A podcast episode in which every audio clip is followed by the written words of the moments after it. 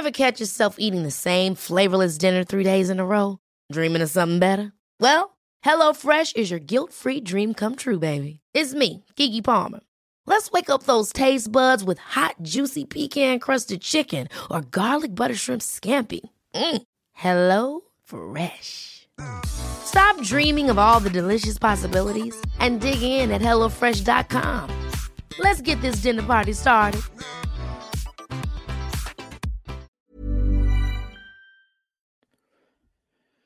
What's up, everybody? It's your coach. We're back. There's no other way to put this thing, but we are back. Super grateful, super happy, super positive to finally be able to say we're back. Season three, season three, a catch of positivity. Positivity is needed now more than ever, more than ever we need that now. We need to make positivity sexy, sexy again. We need to bring back, man, community, a community of positivity. That's that's what we need. I don't care who you like for president, what music you like, where were you born, what you look like, skin color. We can all use more positivity. Please subscribe, rate this podcast. We're on iTunes. Yes, we're on iTunes. We haven't been in iTunes since 2019, but we're on iTunes now. So we're back on iTunes, Spotify, all the classics for you guys. Catching positivity New intro, got a new look. Shout out to the new look. Made it more sexier, made it more tropical. This is our summer. A lot of people panicking when you go effort and attitude. No panicking. Please work together. Be a team positivity over everything. This episode, man, Josh Premium Meats. Let me tell you a couple things real quick. What has me pumped about this dude? Started ground level, started a meat chat. Who has a meat chat? My boy Josh started a meat chat. From there, group wanted more meats, more meats. He started doing that, started providing more meats with chargeable interest, then stored meats at his house, became a meat dealer for a little bit, started his meat business, opened a store, popped off immediately. Crazy Corona hit the right time for him while restaurant shut down. He had was open. Wagyu beef. Everything in this guy's post looks delicious. If you're hungry, Josh Premium Meats, man humble entrepreneur, still working his regular job because he doesn't want to leave too early. Special guy about being positive, being friendly, being community, helping. All these things is good, good for people to listen. We talk about the Columbus Brotherhood.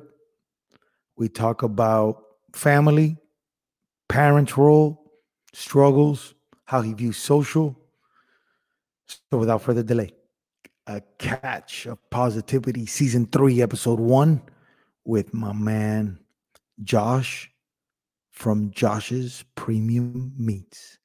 Like, what are we gonna do about this fucking cubano from the south, down down in South Florida, putting together the firm with the palm trees behind him? He's a monster. He's controlling the market.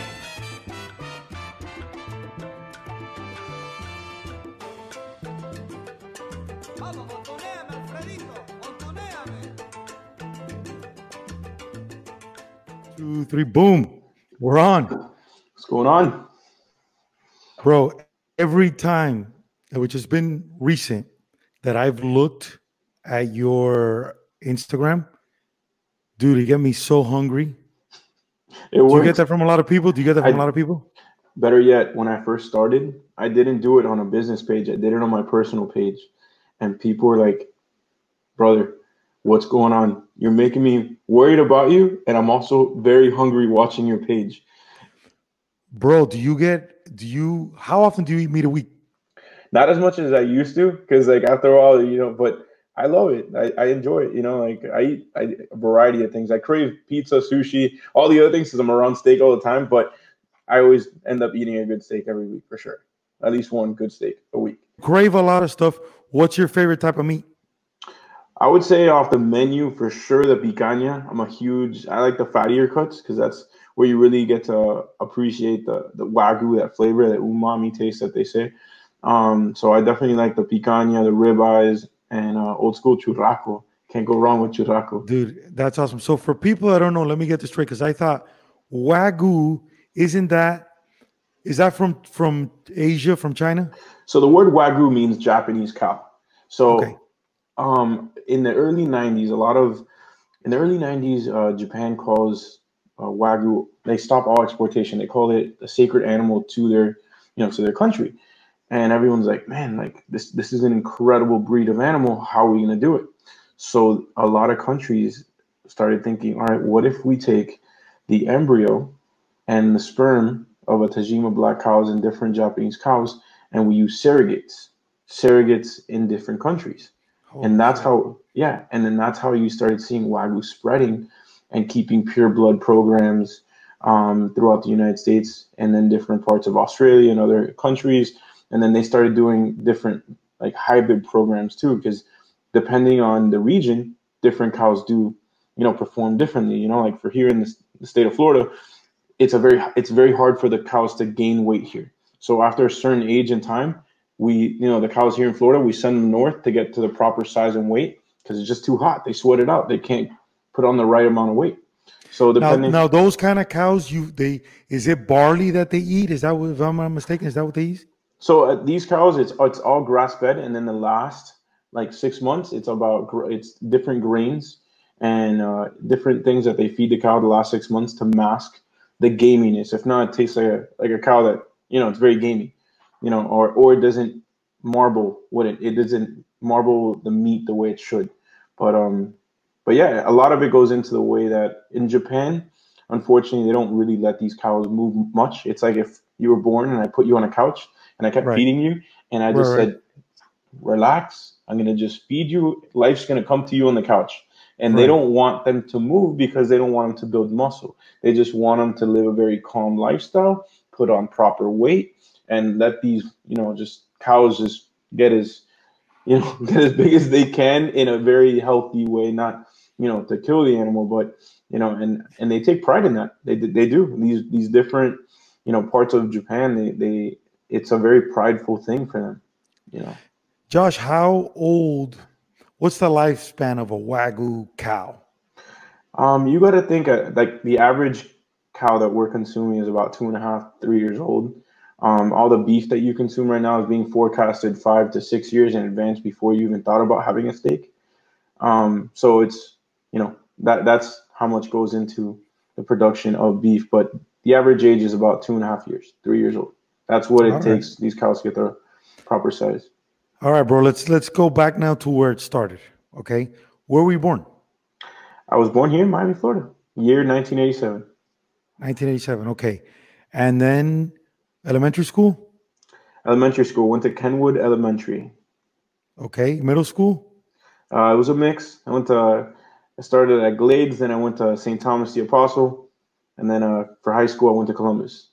You went to St. Thomas the Apostle. Look at that. And then Columbus. All right. Now, growing up, any sports, anything? Uh, I wrestled. I, I, wrestled in high school for a little bit. And then after that, just dedicated to partying and, and just doing my thing on the side. There was no more sports. What weight, what weight did you wrestle? 160. 160. Was it hard cutting weight? Was that thing hard? In high school, like we were all in shape because you're always playing basketball, you're always running around. You always look at those pictures, like man, like you, you just had a six pack for no reason. And it was just like it was easy. Bro, isn't that crazy, man? You look back, you're like, I didn't like. Who is that guy?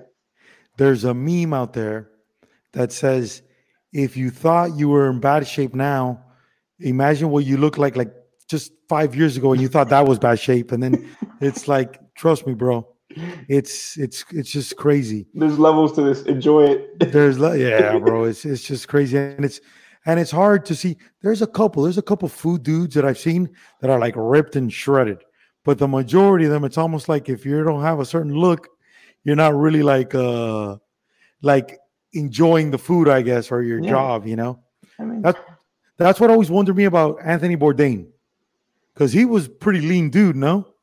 Yeah, he was. He was a pretty lean dude, but um, I don't know again, if that was the drugs though. Was that the drugs? Like again, I think it was a cocktail of things. You know, it yeah. could have been a, a, a, bit of things, but at the same time, a lot of these guys, you know, they they they know how to just you know taste and, and enjoy a lot of it without like gluttony involved. You know, for me, it's hard when I find something I love. I'm just like like Hammer go time. all in like until I'm just like de reviento.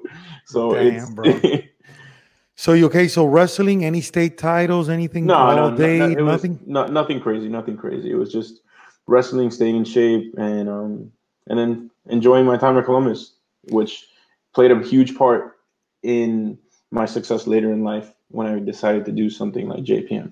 But we'll come back to that. Why? What do you think Columbus, man, is is so is so successful? Um, I would say that it's a you know it, a lot of people will say this, but it's the brotherhood. It's a fraternity. At a young age, you don't realize that you're joining a fraternity of of years um, of legacies and and so many great people that are actually the people not that you know run this city, but a lot of very influential people in all different sectors of business came from Columbus. So later in life, you come to meet these people, and they were years before you, but you share that bond. And the fact that you're in an interview room or you're at a job and you find out that hey that's another columbus brother you instantly have this bond together. And um I, I to me it's a big deal. Anyone that walks in and went to columbus like it's a big deal. Dude when i spoke look if you're right when i spoke at this past year i spoke to the freshman class and i spoke to the sophomore class. And when i spoke to them i said because you know in the gym and i spoke to him in the gym you know they have the rafters of the banners of the state titles I said the one thing that they should have a, a, a banner here for every single year is that Columbus wins the Brotherhood title every single year, year in and year out, bro. It's just, it's just crazy, man, and it only gets better. The facilities. I don't know when was the last time you were back. Have you seen the baseball field, the football field, all that? It's unrecognizable. Every time I go back to that school, I'm like, like I, I, I, look at these kids, I was like, you have no idea how lucky no you are to go to school now. Because like when they I went to no school idea. here, like not that it was bad, it was never bad, but wow, like I feel this looks like a college. Like yeah, for bro. me, it, it looks like you know it was totally different. But um, they're lucky in that. But we were lucky too because when we were there, it was a different time. You know, now things are it's tougher to be not tougher to be a kid, but it was you know cell phones had just come out. My freshman year, like the Nokia with Snake on your phone had just come out. So people really didn't have cell phones. It was not like advanced how it was now. There was no MySpace, like there was no uh, Instagram and all that stuff. It was a you know we got to enjoy a little bit. Did better. you have MySpace? Did you have MySpace? I had MySpace, but MySpace dropped my freshman year in college. How old are you now, Josh? I'm 33. You so you weren't around the beeper era. That's not you, huh? I was a little young. I was a little young. My parents didn't let me have a beeper. I was like too young when that was like cool with a clear case, clear yeah. case, and all that stuff. The beeper codes and you don't know about that life. You don't know about that eight two three. I missed it by like two years. That like I missed it by two. Yeah, yeah. Lucky I, I remember, you, bro. Like, all like the cool kids knew all the codes like older, and I was like, yeah, yeah, yeah. So, your parents, are you a single only kid? You have brothers, siblings? So I have an older brother and I have a younger sister. So I'm the middle. I'm the middle child. You're the middle one. Were your parents entrepreneurs? What did they do for living? So both my parents uh, worked, had their own business, and my mom was in the therapy industry. She had her own like home health company, and my dad always did like design and manufactured retail stores. So like architecture and design. Architecture. So did they go to college here in the United States? My sis, my mom did in Boston. My dad did not. My dad just uh, you know went hardcore, hardcore yeah. entrepreneur, and so so that's where you get it from. Both of them, both of them are, are very you know uh, I would say they they both since day one have always been a, not aggressive but very like you know they're go-getters. They're go-getters, and I got that personality. Um, some would say it's a killer instinct from your parents that that that that just drives you, that motivation, and and I definitely thank both of them for that because they both have it and they still do. My dad's 66 years old and he's retired three times and can't go like keeps going back to work. Gotta keep going back to work. He, he just loves to win. He loves nice. to win and he likes that that feeling. So I uh, I respect him a lot for that. Dude, you growing up, your personality, more like your dad, more like your mom. My, my I'm totally my dad. My dad, 100 percent mixed with my grandfather. So you guys get along perfectly. Yeah, we look. If you met him, you'd be like, "This guy's like, like I'll know what Josh is gonna look like when he's, you know, in his late 60s." What's so, Pop's name? His name is George. George Jorge. Jorge. Yeah. They call him the bear, El Oso, because because growing up, this guy had more hair all over his body than anyone at a younger age. So since like early on, they called him the bear, El Oso. And uh, and he still has a full set of hair. No, hey, like forget about it. He looks like he's wearing a sweater. Like no way, just, bro. Yeah, yeah. That, and he hasn't like lost any hair up top. No, no, he's completely bald up top, but he's got a good beard, and then his whole like body is just white hair. So he looks like a little polar bear now. So, dude, why is that, bro? That we, as we get older, majority of us lose our hair up top, and then we just start growing hair in weird places, man.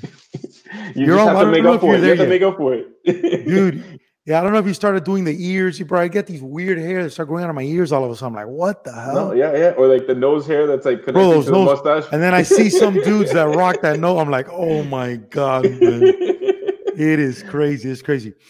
So you're now, you're in college. Where'd you go to college? Did you go to Florida State? Florida State. My sister went to Florida State. How was that, bro? Because for typical Cubans, Tallahassee's like Mars, bro. So I I get to Florida State. I'm there for a year and a half, and um, my parents are like, "Look, you know, you're not you're not achieving the way we thought you were." I was probably a little too. Um, I wasn't ready. I wasn't ready to go away. I, I wasn't as disciplined as I should have been because um, of the um, partying. I would say just a lot of things. You know, like just first time being on your own, first time learning how to do a lot of things. You know, first time you get sick, first time you have to learn, learn how to use una plancha. I never had to use that. any of these Hell things. No. Hell like I was like, Mom, what do you do? You put water in this thing? Like, it, it, there's just a lot of different things you have to learn. And um, again, I took advantage of being there, but I, I just wasn't, you know, I wasn't getting awesome grades and meeting the expectation of my parents. And at the time, it was expensive.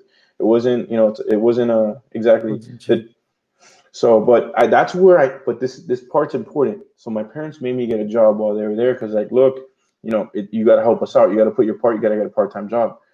And I ended up getting a job at the only Cuban restaurant uh, at, in Tallahassee at the time called Gordo's in Gordo's. the kitchen. In, in, the kitchen, in the kitchen, working in the kitchen, and you know, my mom's always throwing it down cooking, and it, it, to me, I didn't mind it at all. I was like, I'm working in the kitchen you know, I'm, I'm at the, you're a freshman, sophomore, you're broke. So for me, I was like, I always had food available to me. So it was one less thing I had to worry about spending money on because I always yes, had sir.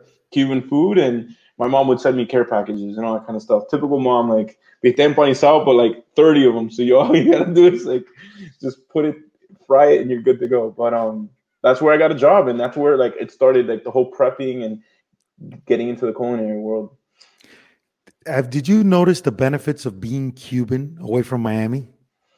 Of course, of course. We're unique. We're a unique culture. Um, oh, bro, it's so crazy here. I tell it to people all the time. I go, listen, man.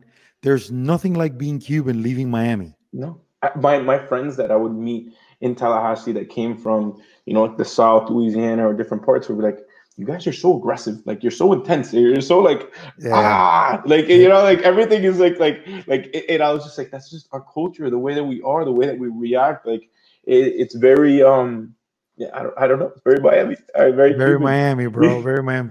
And we get this regional miami accent. It's like the weirdest thing in the world.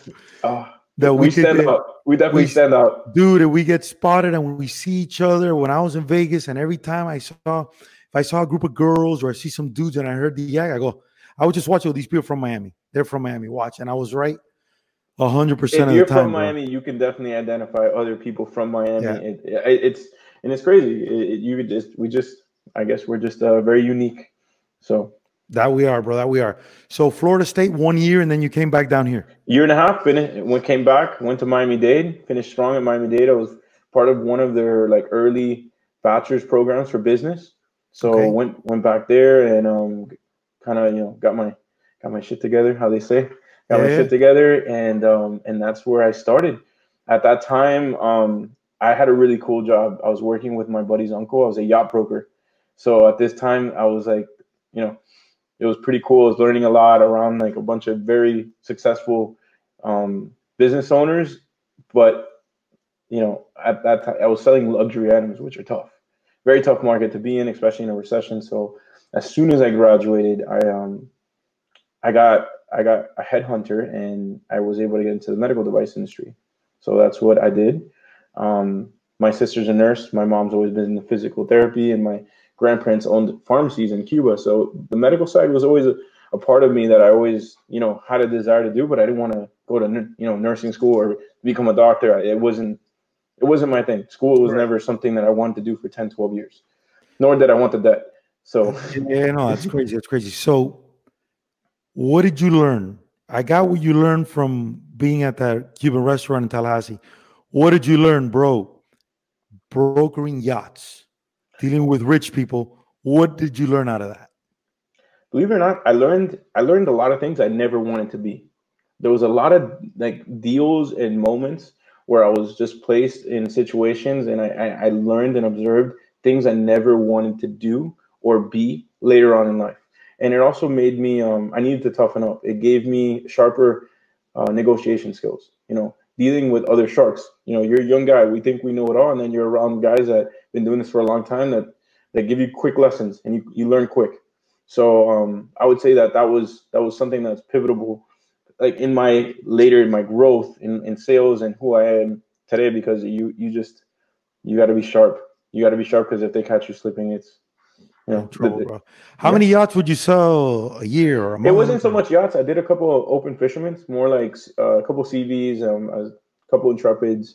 And, What's the price uh, on that? What's the price on that? Anywhere from 150 to 300 thousand dollars. Really? So that was more. I went more that route instead of selling these big lavish ones because those guys, you know, you sell one or two every couple years, you're good. But I, to me, I was like, I'd rather keep hitting here in a market where there's more affordable, you know, there's more buyers and to me, um, I just found those boats to be exciting. And the people I knew at the age that I am at, I was at, right, didn't right, have right. money. Like you know, yeah, in your mid twenties, you're like your friends don't have buying money. no yacht, bro. right, yeah, you're, yeah. You're, you're pitching to your friends like parents, or like your friend of a friend, like or that one friend that's you know very successful that they're gonna change your boat. But you don't have a lot of friends at that age group that are really gonna be able to help you and you know like, hey Josh, you know I need you for a yacht or whatnot. Were you a boating person before? Was it I your was, dad have a boat? Yeah, my dad, um, believe it or not, when he was my age, used to race boats. So that was a passion that um, you know, he's always had boats growing up and um, being around boats. I had a boat before I had a car. At the age of 15, I had a little bro. I had a little flat boat. Yeah, it was a it wasn't expensive. Um, I probably saved up all my money. It was probably 3500 bucks, three grand. And to me, it was everything in the world. We'd be in the backyard, always doing things, putting the radio on. And it was when you're 15, that's the coolest thing in the world. So we would do that, go wakeboarding, tubing, all that kind of stuff. Joshua, I first time I got on a boat in Miami, and I was born in. I've been here since I was like three years old. Was I think about four years ago? I was in Coach HP yet. Four years ago, my wife's best friend's husband has a boat, awesome boat. We went out, bro, awesome time. It was great. We take the boat back in. The guy knows how to maneuver it has a big, big dually, drives it in, whatever. Bro, everything was awesome till we had to clean the boat. Oh no, no, no. It's the worst. I, I, was like, what? And these guys were happy, pumped, cleaning the boat. And the chicks went all inside to go talk. I go, nah, bro. Now I did my part. I'm not really, I'm not good at cleaning. I kind of acted a little bit and they let me use the hose, so they felt sorry for me. I go, never again. Unless yeah. it's for work or some for fun, going out on a boat and then cleaning it for like 30 minutes on. Not doing that. See, if you're sober and you're cleaning it, you're fine. When it's when you've had a long day and you're like, oh my god, we still gotta clean the boat, we gotta flush it, we gotta do all these things. That's the part you're like, man, it feels nice to just go to marina, leave it there, leave it know, there, and, bro, and, and, oh. put it in the wash program, and thank you. I've never drank before, bro. So I would be the sober dude there. Stuck I don't thing, believe bro. you for a second. Never, I never. swear to God, I've never, I've never drank I, in my life. I've never taken drugs. I'm telling you, I swear to God, You've never drank.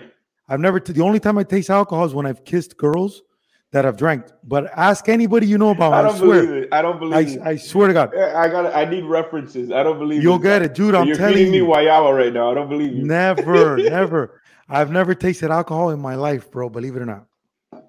What allergic? Sublimity, allergic? sublimity, water. No, sublimity, bro.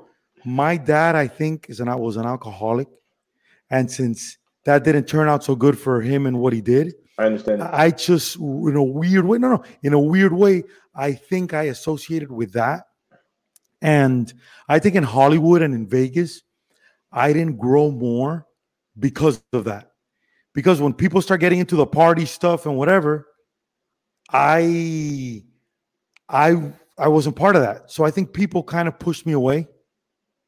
And it just is what it is. But no, bro, I've never drank before. Nothing against people who drink. I care less.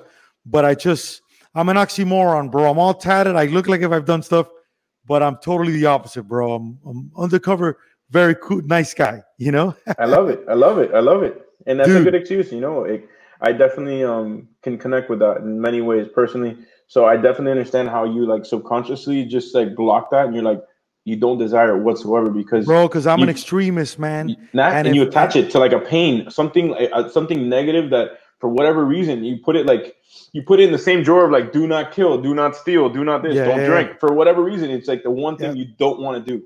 Yeah, bro. And being sober, listen, being sober for 41 years for my entire life has its ups, but it has its downs too, you know? Um, there's nothing like being a little tipsy, and I, I, I never feel that because I'm on a, like a natural high myself, always. But I don't tell me, like, you know, I'm not, I'm not like woo like crazy, but I'm always in like happy chill mode. So I don't like, but I, I wish I would have. So I would have, I could enjoy stuff a little more, but bro, it is what it is. So now you're pharmaceutical sales or medical sales. No, it's a it's a medical device and supply company. Yeah. So I was there, um, and I'm still there actually. Believe it or not, um, I'm still there, seven and a half years strong. Okay, so, So- you're doing that. This is now where we get the fun part. You're doing that. You're selling your supplies. You're making good money. Living on your own already. You're still with the parents. No, I moved out. I was able. This job was a blessing. It gave me everything I needed to to find my own little first house, and and move out and take on this project. You know, first homes are, are a big deal. This was a fixer upper for me.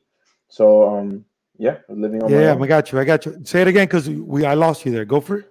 So this the medical device company actually gave me everything I need. It was a blessing because it gave me everything I needed to, you know, buy my first home and and it was a fixer upper. So I had to, as you know, remodels leave you or you're cash poor, but it's yeah. the best.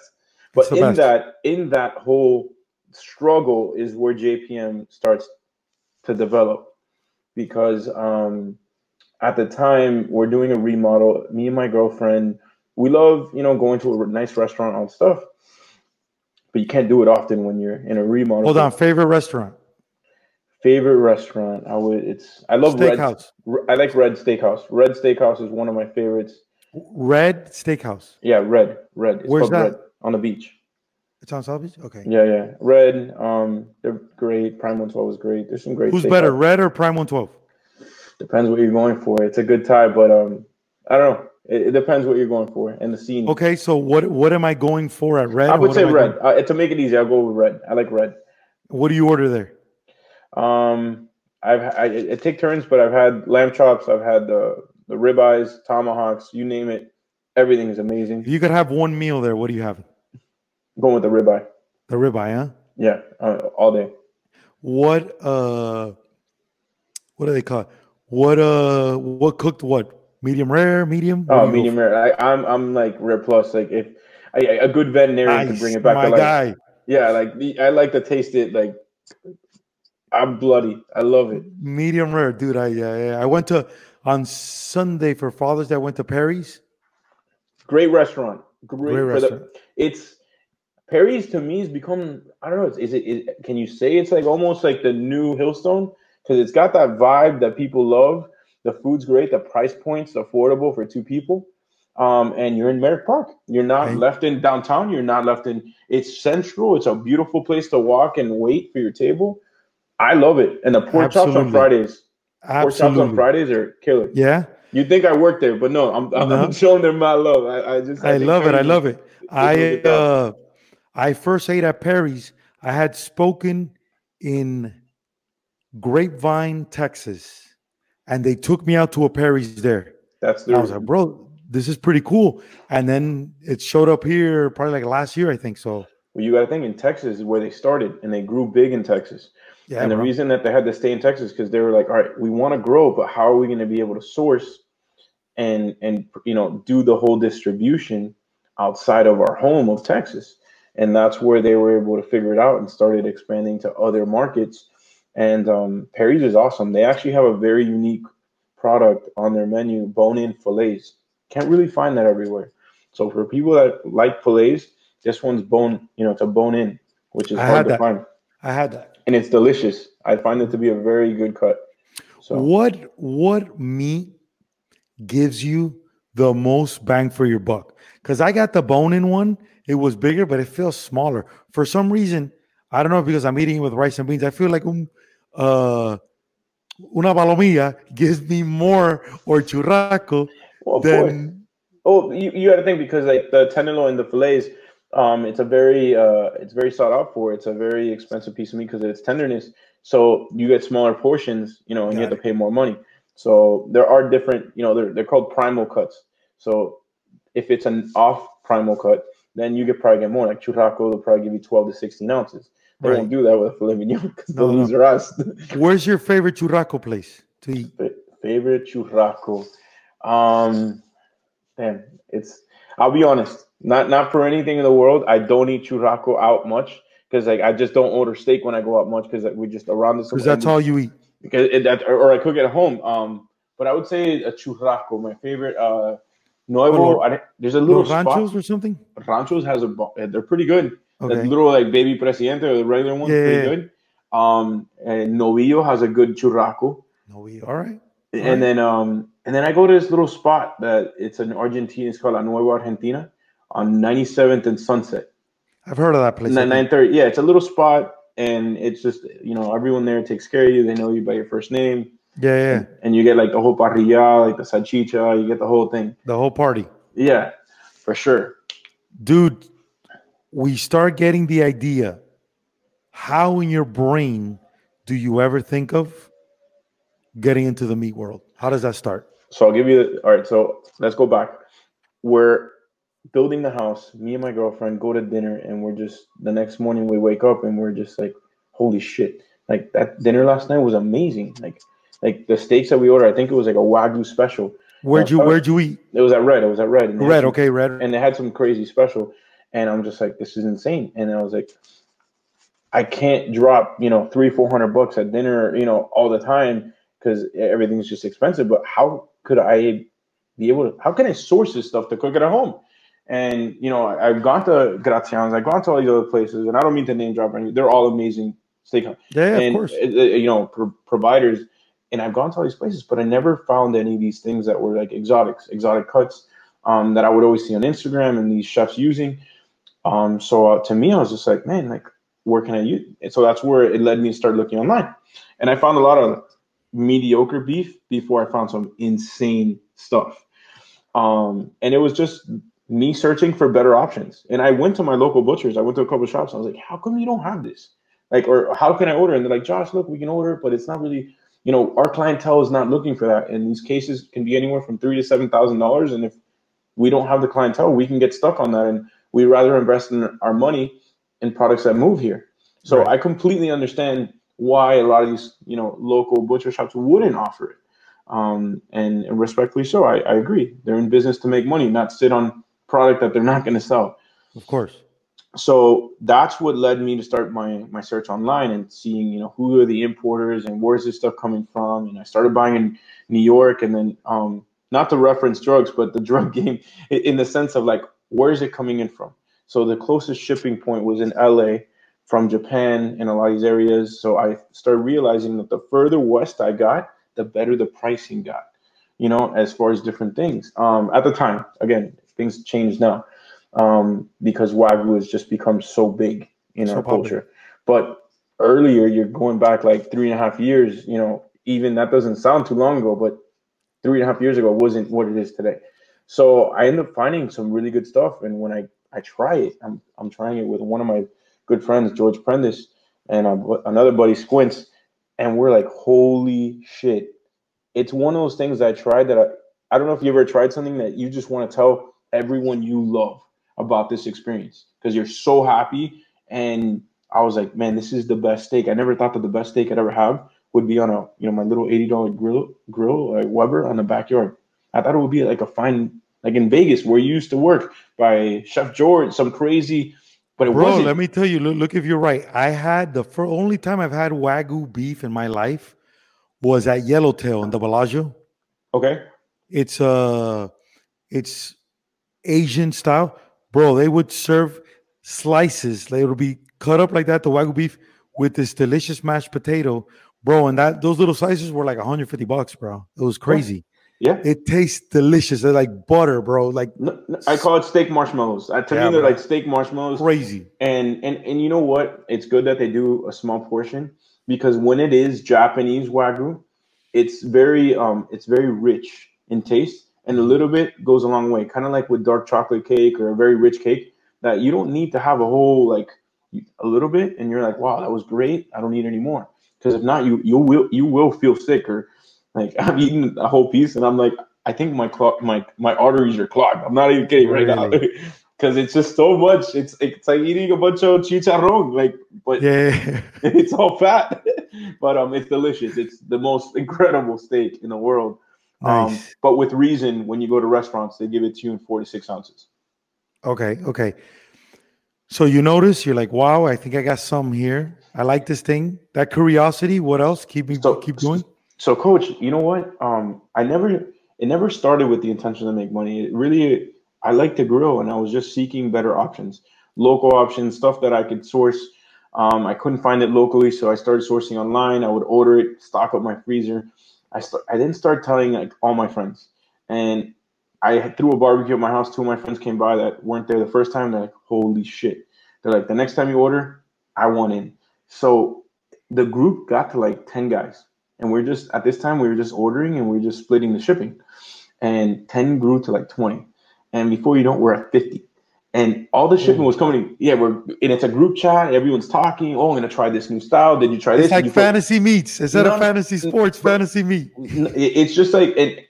It's just like a group, like you know, guys that love to grill, and we're just collaborating and talking about. Look, I put butter. I didn't like it. I tried this, and have you tried that? And it was awesome. But the problem was that my, the the shipments will get in on Fridays, and my fridge was. My girlfriend was like, "What are you doing?" Half your friends you're a don't meat even, hoarder. You're yeah, hoarding meat. Like, you put this on your credit card. Half your friends don't even pay you back on time, and you're just like, like you're ordering all this stuff for these people. And I was like, it's for the chat. You don't get it. It's for the meat chat. Yeah. Like it, it's it's a lifestyle, and and I tell a lot of people that this is. Look, you uh, you know anyone can go open up a shop or an online store and all that stuff, but the passion, you know, like the the lifestyle, this this they're really it's real you know, I did this because I truly love every single item on my menu. Um, and I enjoy it. I enjoy cooking. I enjoy being in our backyard and in the pool and and not having to, you know, give up quality because I'm not at a restaurant. I could still bring quality to our lifestyle in our backyard, you know, where you make the best memories with your family. La parrilla. No, it's a vibe. It's a vibe. Boy, it's a vibe. It's a vibe. It's a vibe. Okay. So you're doing that. At what point do you go, all right, I'm gonna go all in on this thing, or so, I'm gonna start going all in on this. So it didn't even happen like a switch. I was like, all right, guys, look, hey, this is this shit's consuming me. I'm at my other job. I, I'm gonna put a handling fee on this, and they're like, brother, whatever you gotta do, just don't stop getting the meat. So I was like, all right, handling fee, and then the head, and then it, like. No everyone, wonder you mentioned drug dealer. You're like you're a meat dealer. no, no, my and, and this is all coming from my house in my garage with like these two like college like refrigerators. Oh my and, god! And, and all these guys are in nice cars, all this stuff, and they're pulling in and out, in and out, in and out my house. On a weekend, when everyone's like, "Oh, the meat's in, let's go to Josh's," my neighbors like, "What the hell's going on? What's this going on here, bro? No, no, guy's... this guy's doing something. You know, hey, the, the, the, the nosy neighbor's always like, "What's that guy up to?" Yeah, Whatever. So that's how it starts. I put a handling fee, and then handling fee just turned into okay. What guys, was the handling fee? What was the handling fee? It was it was a small percentage. It was nothing. It was just really nothing? just because a lot of the time, like I was like accruing interest on my credit card and a bunch of other things, and and it was consuming me. It was I had to like an Outlook spreadsheet of who ordered what, what they're responsible for, how much their shipping was, um, and I didn't care because if at the time it didn't bother me. I, I was. Oh, it's fun. It's fun. I get it. To me, I, I was like, man, I'm I, I'm able to give someone experiences that they would have never had. Like we created something special. People I was not hooked, but every time someone tried it and they're like, Josh, this is the best steak I've ever had in my life. No joke. The best steak I ever had in my life. And it wasn't anything crazy. It could have been a $25, you know, like churrasco, or it could have been something small.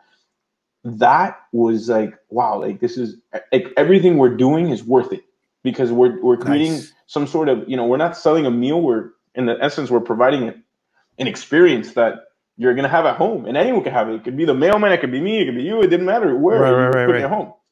So that were you know that started happening, and then at that point, I was like, all right, um, you know what? If I'm gonna be, if I have to do this, um, and every time that people would order, their cousins or their uncle, someone was with them, and it just kept growing. It didn't stop.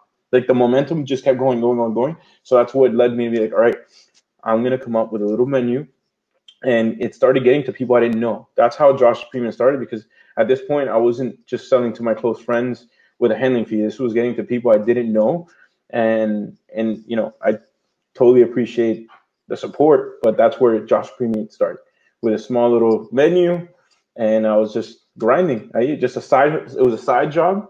Um, and in the beginning, it was just to support my meat habit. It was just like right, it was, right, right. making enough money. It was enough money that I basically had steak I was making money that I could eat all the like the best steak in the world for free, and then it got bigger, and obviously then you start.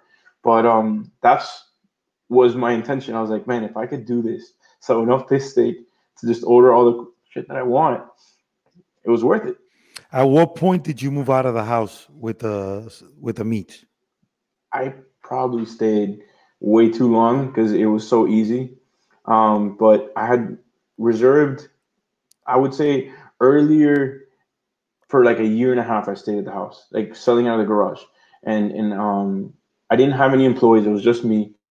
Um I used Uber actually as my delivery service. Nice. I would uh because I, at the time I was like, how am I going to be able to get to everyone?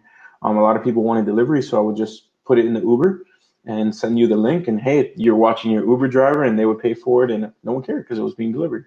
Right. Um, again, none of this stuff is none of this stuff is you know you shouldn't do this stuff at your house. You shouldn't do it. But again, that was listen. Never, you got to start somewhere, bro. You shouldn't start a band in your garage, but you never know that band becomes Metallica no, or something it, like that. You know what I'm saying? I, I, was like the cake lady or the cupcake lady or like you know all, all the people that started their house. Um, I wanted, you know, I was able, I was lucky enough to get a following and enough clientele that I was able to support to get a store, like a little storefront. Listen, Josh, have you ever heard of a bakery called Porto's Bakery? Porto's, I I, I haven't heard of okay. it, but P R O P O R T O Porto's Bakery. Okay, Raul Porto, my boy Raul. Shout out to Raul. They have about I think four or five bakeries in California. Wow. Okay? okay. The third biggest Cuban community is in Glendale, California. It's Miami, New Jersey, Glendale, California. His mom, his grandma, check this out, after school would make cakes, Cuban cakes, merengue, whatever we eat there, out of her basement. She starts, people start coming over like they're doing with you right now, coming over, selling, selling, selling, selling, selling. Bro, this dude has a two story bakery in Burbank that'll drive you crazy, bro. The That's city of Burbank gives him a tax break. Okay. He built one in Downey. That's a monstrosity. Forbes did a fucking article on this guy. My man is loaded, family owned. That's an awesome story. You know what I'm saying? So, and it's the best concept. Look at this concept. Ready? Cuban food, outside of Miami with non-Cuban customers and not Cuban employees. The best. The best. The people are gonna, you know, Cuban start. Hey, este guayabo no sirve. Oye, no, si en Miami no, es mejor. No, Nobody man, complains, bro. No, no one complains there because you stand out. You're different. You brought something to a, you know, a different region of this country, and they absolutely fell in love with it. And it's good. Uh-huh. How many people come to visit Miami and fall in love with our culture and our food? I think again, we'll go back. Miami's a very unique place. Hundred percent. Hundred percent. That's part of the that's part of the magic here. But so I do get, embrace. I do embrace the no, garage. Don't think I don't. I, no. I, I really do. I there's days I'm at work now, and I'm just like, man, like I those days, like I, you think back and you just appreciate it. You appreciate how simple things were and how easy you know it was compared to being a business owner now, and and so much different things. But I definitely appreciate those days, and we I, you know, it, it's it was the foundation. It really was the foundation, the hustle you moved out of the garage because your chick was like, "Listen, dude, we're done with this garage thing." You were getting it was it was already being with the neighbors, getting all weird, or you just said you just want something organized. We don't got to deal with problems anymore. Okay, so it was a, it was a mixture of things. It was one, I wanted to provide a setting that was a uh, that was just a little bit easier to conduct business because you're coming to someone's house. It, it, was I felt like I was selling weed because you're like, hey, right. guys would show up at my house at 10 o'clock. I'm like, hey Josh, uh, I, am sorry I'm here, but uh, I, am hungry. What do you have? I'm like, bro, it's not a cafeteria. Like, it's my house. Like, it's your house. You, they're like, you don't own churraquito for me. This is not Ray's Pizza. no, Ray's Pizza. It's open like, 24 hours. Algo pequeño. I just want to. I'm like, all right, bro, give me 10 minutes. Let me get my clothes on. I'll go outside. You get like it was funny. It was Oh yeah, like, would you put on like a doily and everything into the no, thing? No, just... no, no, no. happy to serve you. No, no. It, it, was just it would I, you'd see the garage open, and then I'd walk out. It's like little gordito, like, all right, what do you want? Medio meal with the no, shorts no. and the sandals, Columbus PE shirt. Here you go, bro. Yes, but you'd op- I'd open these two garage, these two like um what's refrigerators, and you'd be like, holy shit, because then you're like these shitty little refrigerators inside. You're like, this is Heaven. the most crazy beef Heaven. in the world. Heaven. Yeah. So you're like, I don't know what I want. I want it all. And I'm like, oh, come on, it's 10 o'clock at night. I don't got all night. So, Let's but it go, was bro. that's how it was. so to answer your question, it just started. Um, I was there was, a, there was a lot of people that I didn't know, and they're all good people, but I just didn't want to bring that to my house. And then, um, and that was early, you know, this year actually in February, where I was just like, all right, starting it. So I find a place, and and then COVID hits, which luckily I had found the place before COVID plays, and then I was able, I already had a home, and I opened up a little, you know, shop. Um, right. Nothing fancy. It was an emergency shop in the sense of like opening it up. Um, we didn't get muebles done or anything. It was just like these simple tables, tablecloths. We got some registers, and um, and I opened shop. I opened shop with my one of my good friends, Patrick, and my mom. It was literally us three holding it down, and and since I'd say March to now, we now have another three employees. Like my uncle works with us and our two cousins. So when you come to Josh Premium Meats, it's not just Josh, it's Josh's family because you meet my Whoa. uncle, my cousin, my aunt. It's the whole fam, and, and you see the, the you see the the, the dynamics. Yeah, the yeah. Dynamics. My mom is a shark. She feeds you the 93 octane from the minute you walk yeah. in. Like, yeah, she's great, and she loves to be around me because she she just likes to like she picks up everything I say. So all the knowledge, all the things about steak, when I start talking about intermuscular fat distribution and the different Marble scores and prefixtures and different things that I just want to talk to someone about because they'll ask us like, what's the difference between you and this person, this company, or this product between this? My mom loves it, consumes it, so she can say it when I'm not around to customers. To customers, that dude, that is awesome. Are you scared working with family, bro? Do you get worried, like, bro, if this thing gets fucked up, people start fighting each other? Lo que se va a formar aquí. Do you ever think about that? You know, you know, I, I, there's so much love and and respect for each other that yeah, like obviously you're not working working with family. The thing is that there's so much emotion tied to everything. So whether you know it's work related or the way that you I, we have a good dynamic. Right now, we have nice. a good company. We're nice. still a young company. Ask me in a year, I don't know. right now, we're still young, and everyone has their strengths because like my uncle's really good with like the tech stuff, the computer stuff, and anything that has to do with you know the online world and and just technology. My mom is an amazing saleswoman, my cousins are great. You know, as far as getting the job done, like heavy lifting. Everyone has their own specialty, and, and the store is just very unique. And with them, you know, all together, like, that's what makes JPM. And and that, nice. that's cool like service. Like it's not just like buying something online. You don't meet them. You don't talk to anyone. There's no connection to the company. Here, if anything ever goes wrong, you come back. We'll take care of you, and we're always going to be here to serve you. Dude, that's awesome, bro. All right, so describe the vibe at the at the store. Can you eat there, or you just buy? No, no. There's no eating. It's a we basically provide. You walk in. Um, you don't see any meat yet. Our new store, you're going to see the meat. You know, you, the cases and all that stuff. There's a little menu, kind of like when you go to those sushi places, a la carte menu, and you're gonna okay. You just select what you want, and then everything is already pre-portioned, cryovac, so that and and we do portions for two, so nothing that is an abundance of, you know, if it's just you and your chick, there's no need to, un, you know, have a pack of four pounds of churrasco. Most people just eat, you know, a pound, pound and a half. Right. And everything comes vacuum sealed. And the reason we do that is because we know that in Miami, people pivot very quickly. So if I give it to you already vacuum sealed, ready to freeze, but I gave it to you fresh. So you take it home, change your plans. You know what? We're not going to grill today or tomorrow. Put it in the freezer. It's perfectly safe to go in the freezer. And and that's how we've done everything, all of our products. So and, and what makes us different is we're fresh. We sell the majority of our products are cut fresh, and you buy them fresh. Fresh means not frozen. The, not frozen. Yeah. So the stuff frozen. is air flown in not for uh, not frozen, which is a very hard business concept because you have to turn over. You have to you're you, you gotta are, move. You gotta move me. You, you gotta move. It's me. all about volume. And in the beginning, I didn't do that. It was all pre-orders.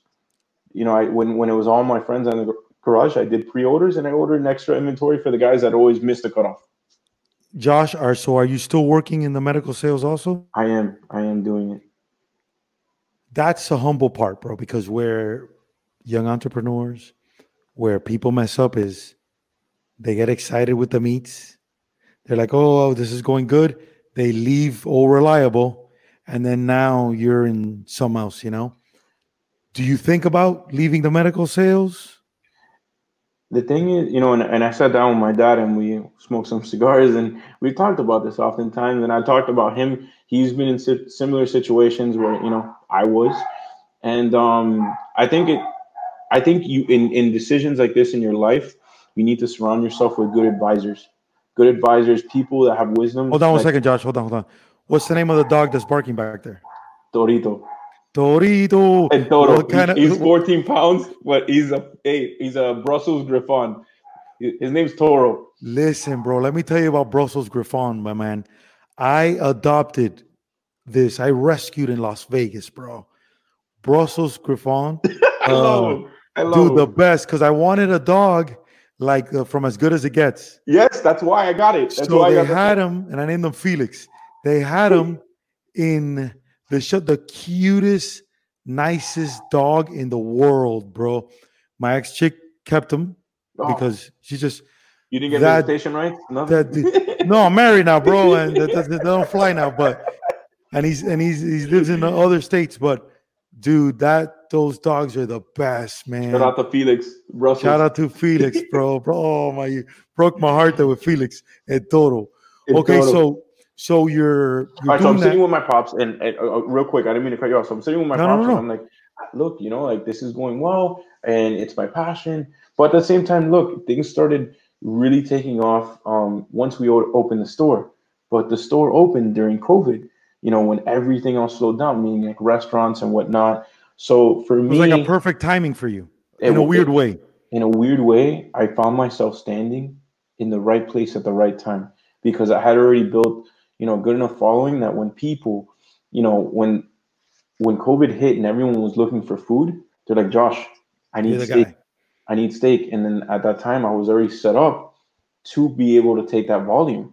And you know, we, we had the first week of COVID over over like two thousand people at the store in one week. I, had I I wasn't even set up for that. I was on a yellow notepad taking orders outside with you know me. My I had to call my closest friends. I was like, Danny, Roman, like I need you guys. Like come through, help me out. Acá, bro. I need you. I, I, I told him I was like, I am drowning. I need you. I need you like right now, please.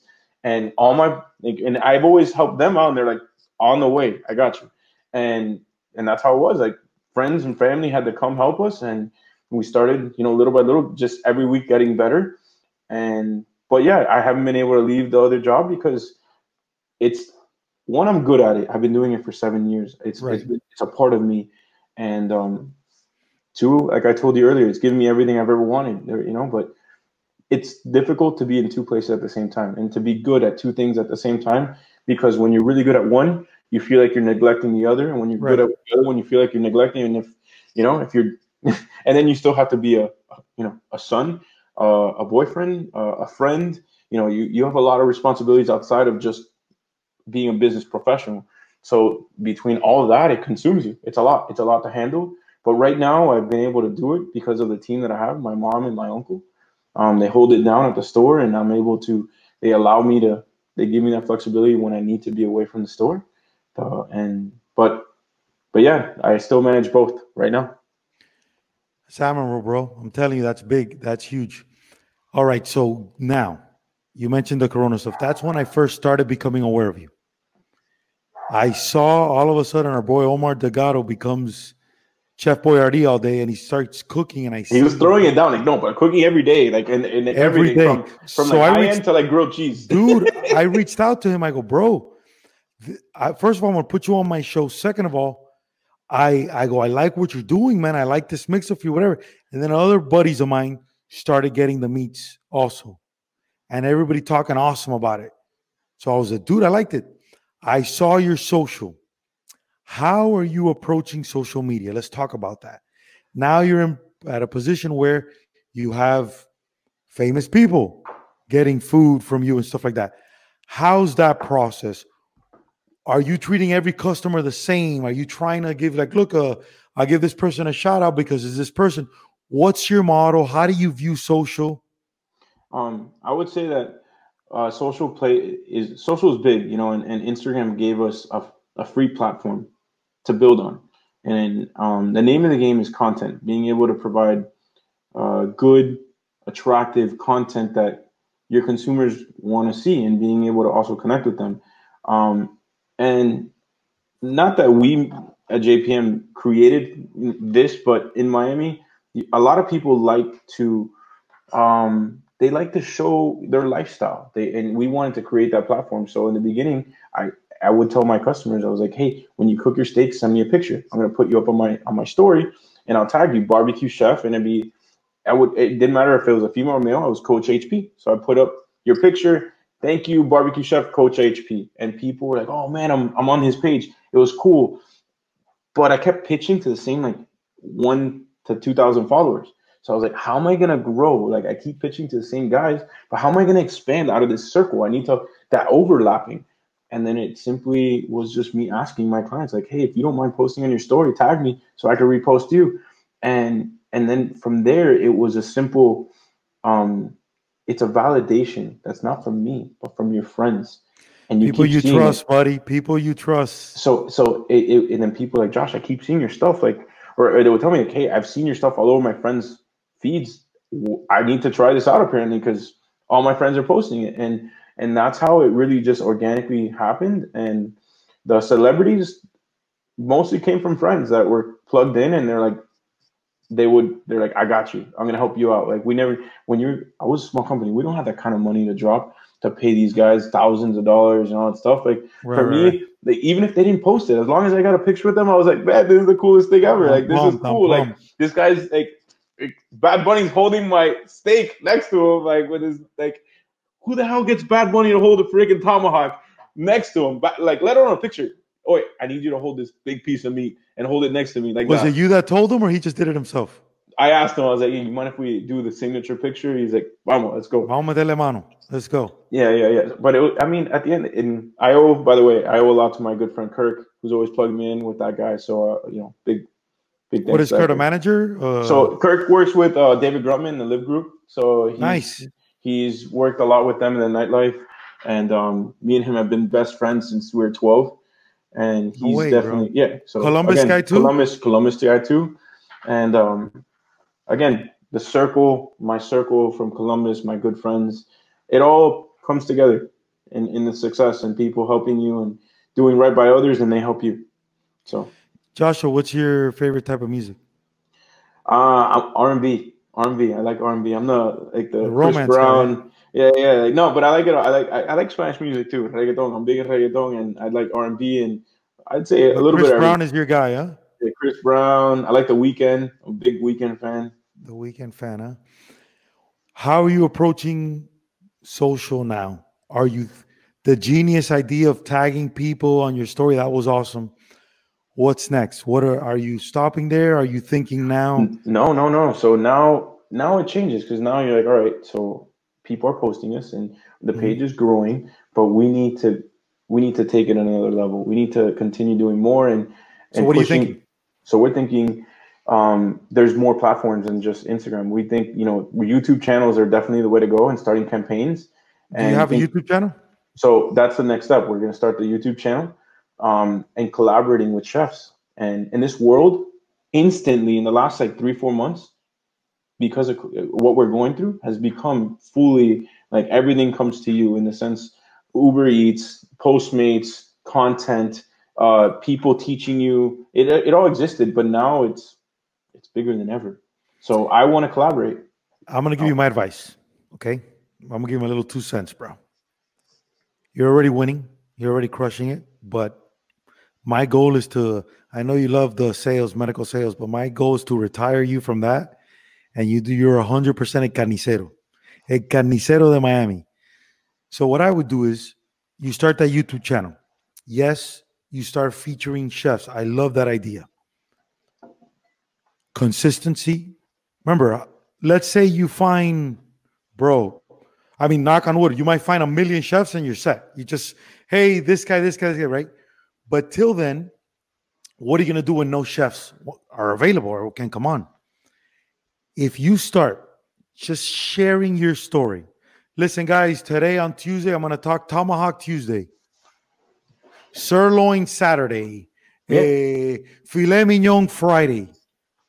Biggest mistakes people do with meats, biggest misconception about meats, the biggest waste of money when it comes to meat. Why do I air dry? Why do I buy these vents? Guys, I'm going to do refrigerator reviews. Listen to me. Refrigerator reviews. Listen, guys, so I've been packing now for time. Let me tell you what refrigerator works. This is all stuff you know, bro. It's true. You don't have to. You don't have to invent anything. You to think a dude biggest failure in the history of Miami baseball was that started doing bad reviews at Boys and Girls Club. I did a back called the Rawlings Prodigy. Who knew that Rawlings would come me after and become the first ever influencer to do Rawlings, bro. I got like five Rawling gloves, baseball gloves. I got my own logo on it, bro. That's bad. I get paid to. That's gonna be you because you're speaking your truth, and it, and you might say, "Listen, I like this kind of meat, but then this is your budget. Listen, this is your thing. You're gonna cook it at home. Then you could get into barbecues. Come on, bro. We we just can't stop." No, no, no. It, it's endless in the opportunities, and that's where I think that YouTube allows us to to really just capture more than just sixty seconds, you know, and really you can put your personality and your perspective, your opinions, and so many different things, and create. Whether you're with a chef or you're not with a chef, whether I'm at home when I want to just do it with my dad, like, hey, me and my dad are going to talk today about, you know, that's things. perfect, bro. And and I think that I think that the world connects more now with more mom and pop than corporate companies. I think that people like that genuine, you know, just vibe and, and being able to associate themselves with someone that is more realistic than something. So we got corporate. the YouTube. So we got the YouTube. Then we're gonna grab that interview. You and Pops. When you talk to Pops smoking the cigars, is it in your house or his house? Um, it's most of the time at his place because he lives in Hallandale and he lives right there on the beach. So for me, it's like I get to go over there and hang out. Perfect. Are you listening to music at all? Um, it depends.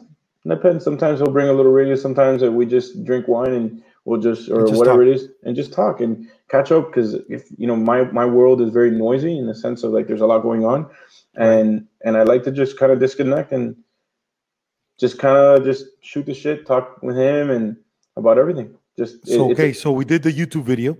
You recorded you and Pops. Then you strip the audio and you do a Carnicero podcast.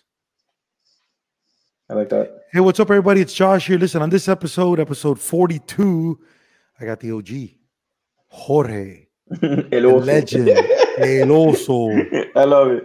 Dude, I love El Oso. This dude's had my back his whole life. You're going to love this. I hope you like this as much as I do. I hope, listen, at the bottom, share your relationship with Pops. I got lucky. You got lucky. You got a dad that you're completely the same with. I got thick, bro. Me and my dad are completely different. You know what I'm saying? Mm-hmm. Boom. Now we got two things, right? Yeah. Then hold on, Joshua. Don't leave me yet. Then comes the the Instagram, right? Not only are we posting pictures, now we got video. Now we got content. Okay. Then we go to the LinkedIn world. Talk okay. about whatever you're talking, whatever meet for your events, for your high-end events. This is what happens because in events, sometimes you, this is everything you know already. Then that goes to LinkedIn. And then to have fun, you put everything else on TikTok. Everybody's dancing on TikTok. I love you. It. You tell people, listen, you dance with my meats. I'm gonna hook you up with some whatever it is, bro. you can't lose because what you're selling, unless they're vegetarians, which is very rare here in South Florida, you know what I mean?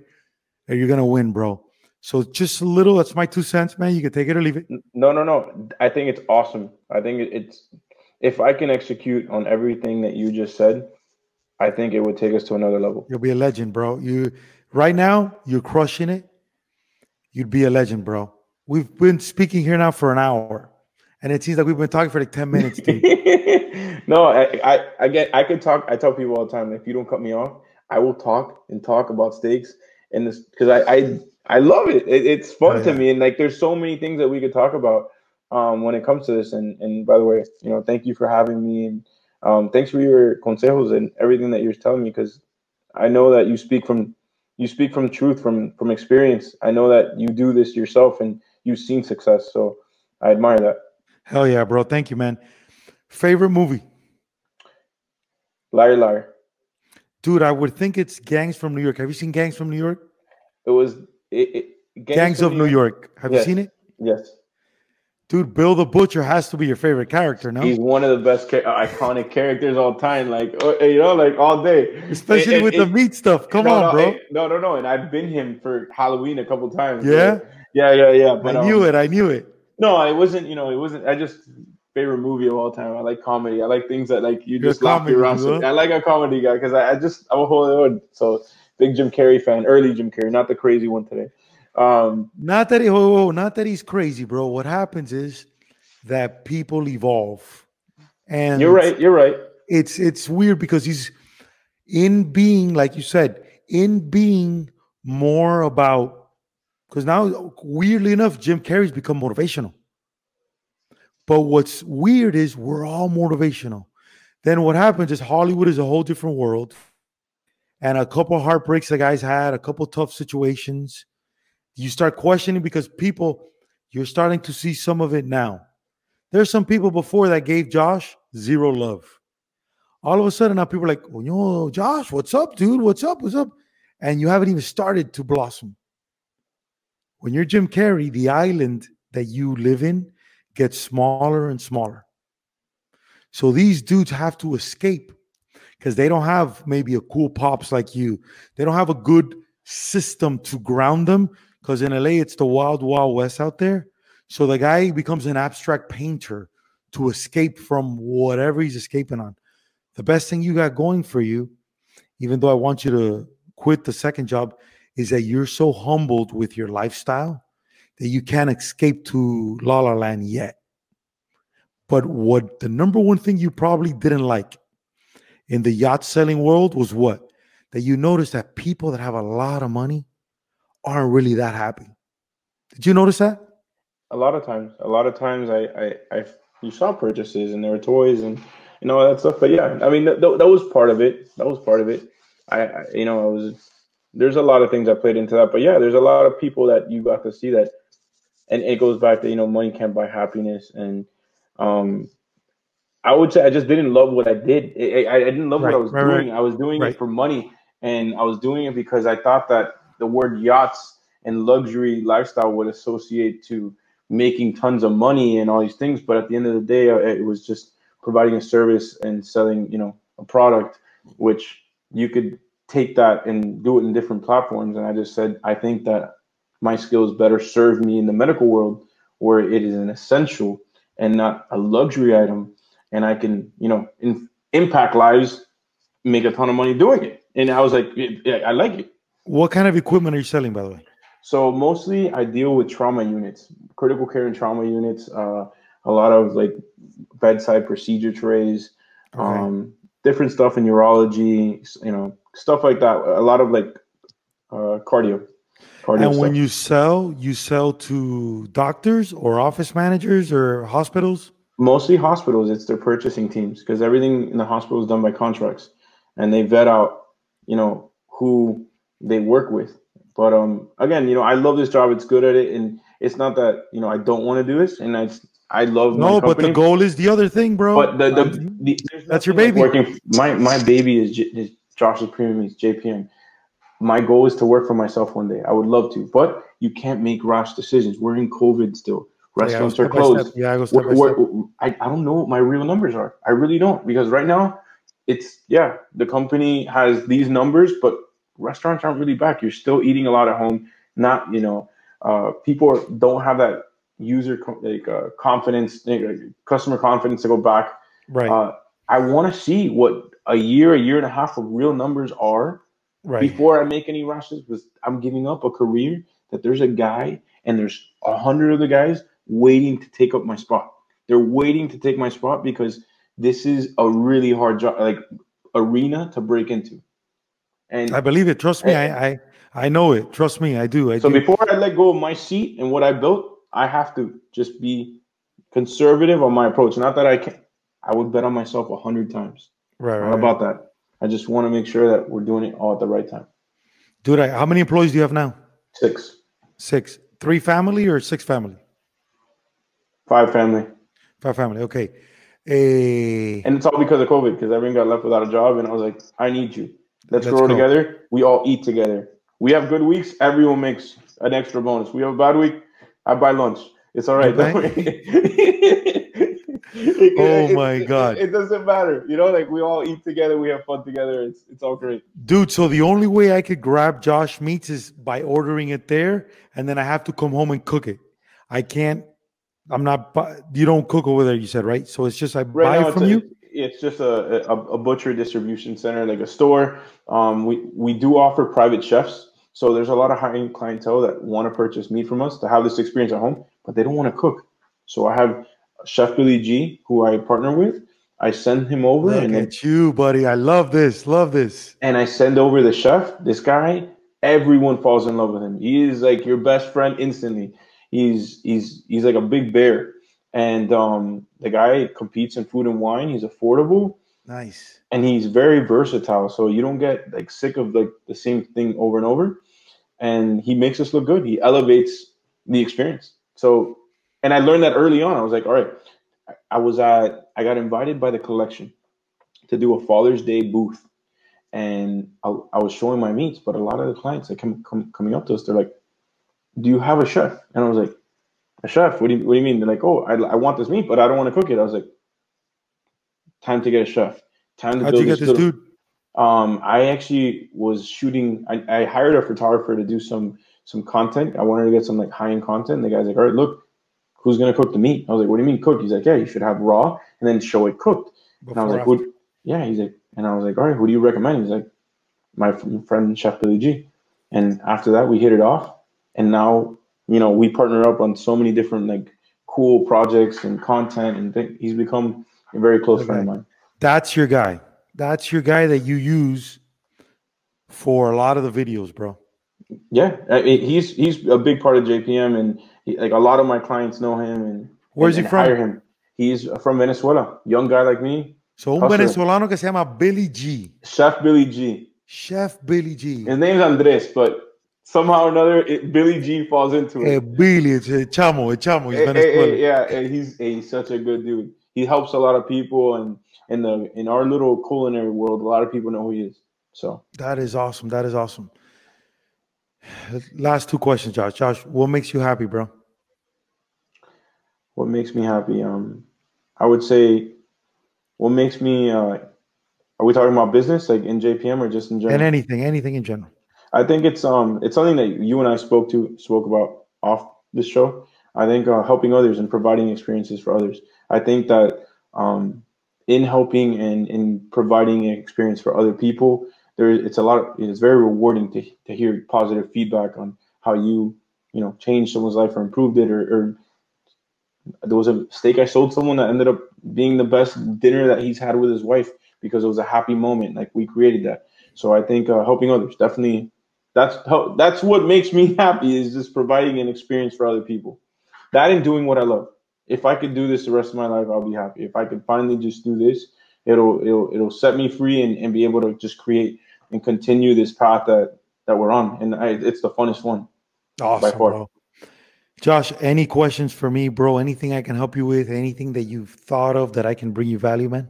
You know what? Since I I, I don't know how many young individuals you've interviewed, especially at our point, but what do you think are the biggest mistakes that young, hungry, ambitious business owners make at, at an early stage? What do you think is the big or the biggest or, maybe the things that they should have done, not what they didn't do, but maybe what they missed on? I would love to hear your input on that, you know, because I definitely would take that advice. You're doing everything right, bro. The biggest mistake people make is they do something because it's money. They do something to impress other people, especially us dudes, especially Latin dudes, because we have testosterone, we have machismo, and we're in Miami and we want to pop off. And God forbid you're selling meats in your uh, garage and so like, I'm going to be a loser. And that's where we're losing. If you understand, which you don't have these problems, you don't compete against anybody. You're humble enough to still get up and work for somebody else while having this awesome opportunity and you're not ready to jump ship yet because you are stable, you have a steady head on yourself, and you're not comparing yourself to anybody, bro. So the biggest mistake I see young people make is they lack patience.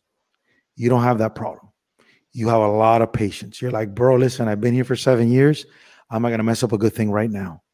So that's number one, man. Number two, impressing other people. Number three, they're not honest with themselves. So they don't want to go on social because they're popping off. Biggest thing that's worked for me is I'm the biggest failure in the history of Miami baseball. My dad beat the shit out of me because I wouldn't hit a baseball all the time. I used to pee in my bed till I was like 14, 13 years old, bro, because of the trauma of that occurring. My mom would have to take out my mattress outside of the house and dry it because I would pee on the bed at nighttime. I didn't know that would be drama, uh, trauma from that. I had relation issues with women because if my mom allowed my dad to beat the shit out of me, I can't trust her, so I can't trust anybody. So that that honesty, the fact that when I started being Coach HP, I helped people so much, and when I started friends of mine lied to me in my face. Bro, who do you think you are? Like walking. Imagine check check this out, Josh. Imagine walking around with a camera in Miami baseball, vlogging at 38 years old, bro.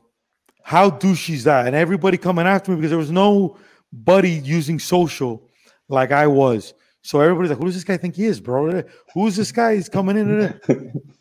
Okay, as an astronaut. This guy's a um, fucking this guy's a space cadet. You know, humbleness to do that, which you have. And then when I started, friends of mine lied to me in my face. Then my profile got a little bit higher. Strangers start lying to me in my face. Now I have celebrities lie to me in my face. What does lie to me in my face is? I'll give you an example. Josh, I'm a real known celebrity. I have this is an example. I'm going to just throw this out there. John Taffer. I've been DMing John Taffer to do this. You know John Taffer is? I, I don't, but you know the guy from Bar Rescue? Yeah, yeah, yeah. So that's John Taffer. Oh, okay, okay, okay, okay. Love that dude. Love, it, love, love. That's that a great show too. Yeah. I love his energy. I love his vibe. Whatever, whatever.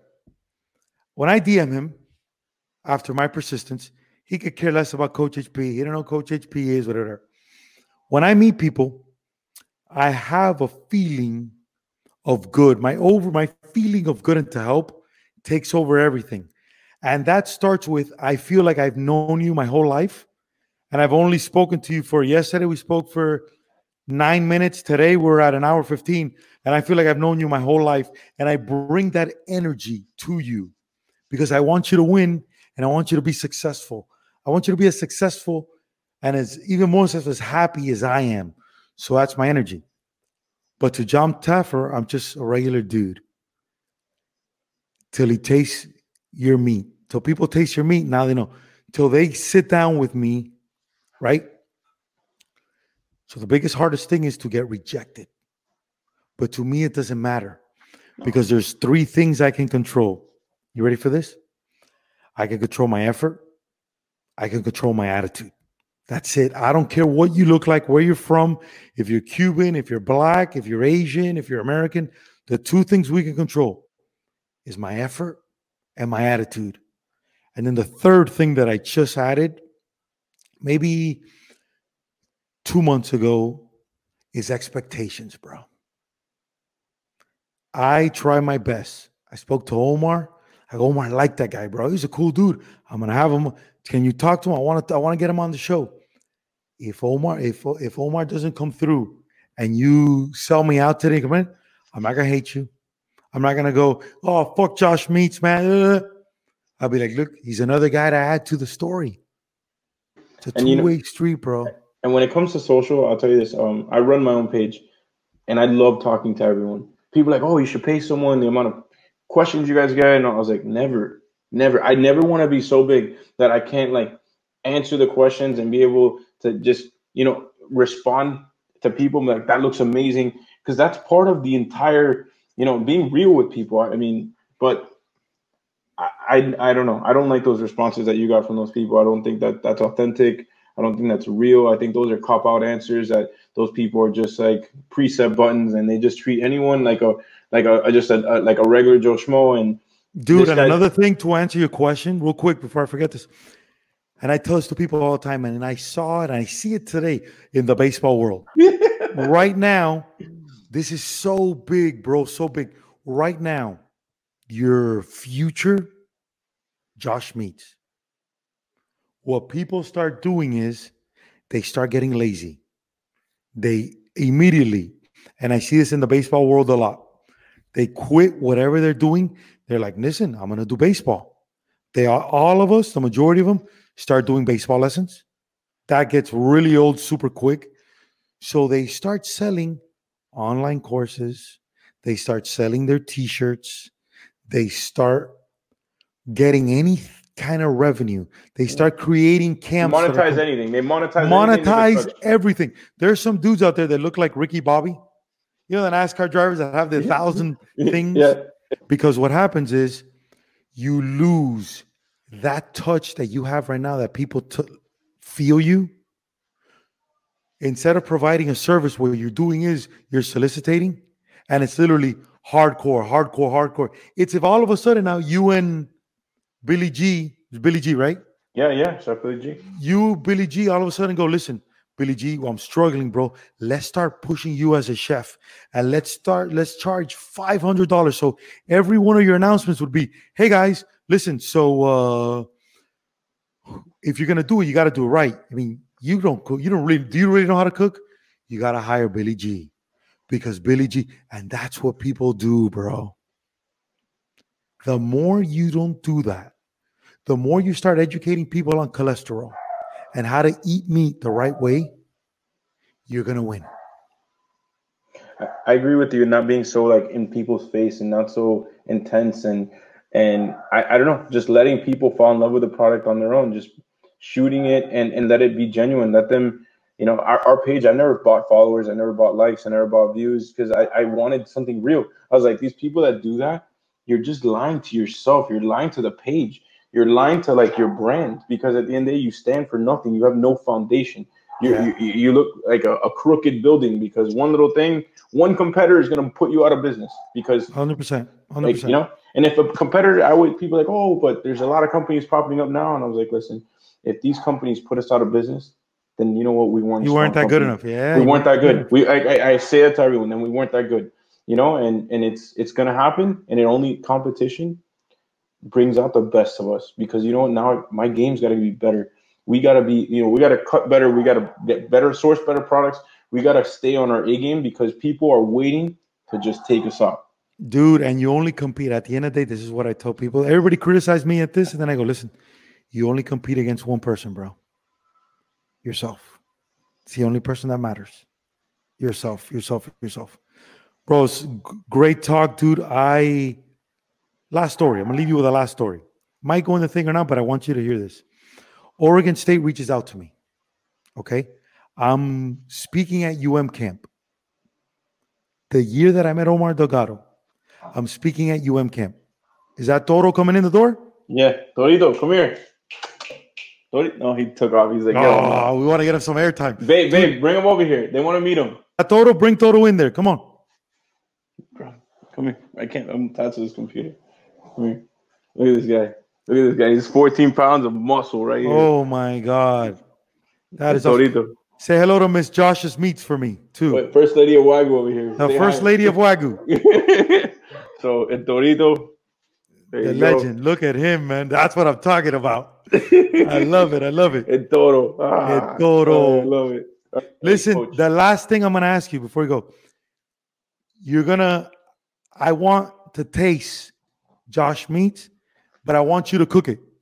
Let's do it. Like I told you, and I know that this one we're gonna do on the computer, but I would love for us to sit down, just a very casual barbecue, and I want to just walk you through the different levels and, and show you the difference. I want you to know, like, all right, this is what a four five score, a six seven, an eight nine, and and and so you can see how this works and the different flavor profiles and different cuts. And I think I think it's an awesome experience that you would love. Let's do it, brother. My man, thank you so much. Godspeed, success, man. Keep it going. I'm here for you. Anything you need, you got me, bro. Thank you. Thank you. It means a lot. I don't I don't hesitate. All right, my All man. Right. All right, we'll brother. be in touch, bro. Have a good night. You too. Take care. Okay. Bye.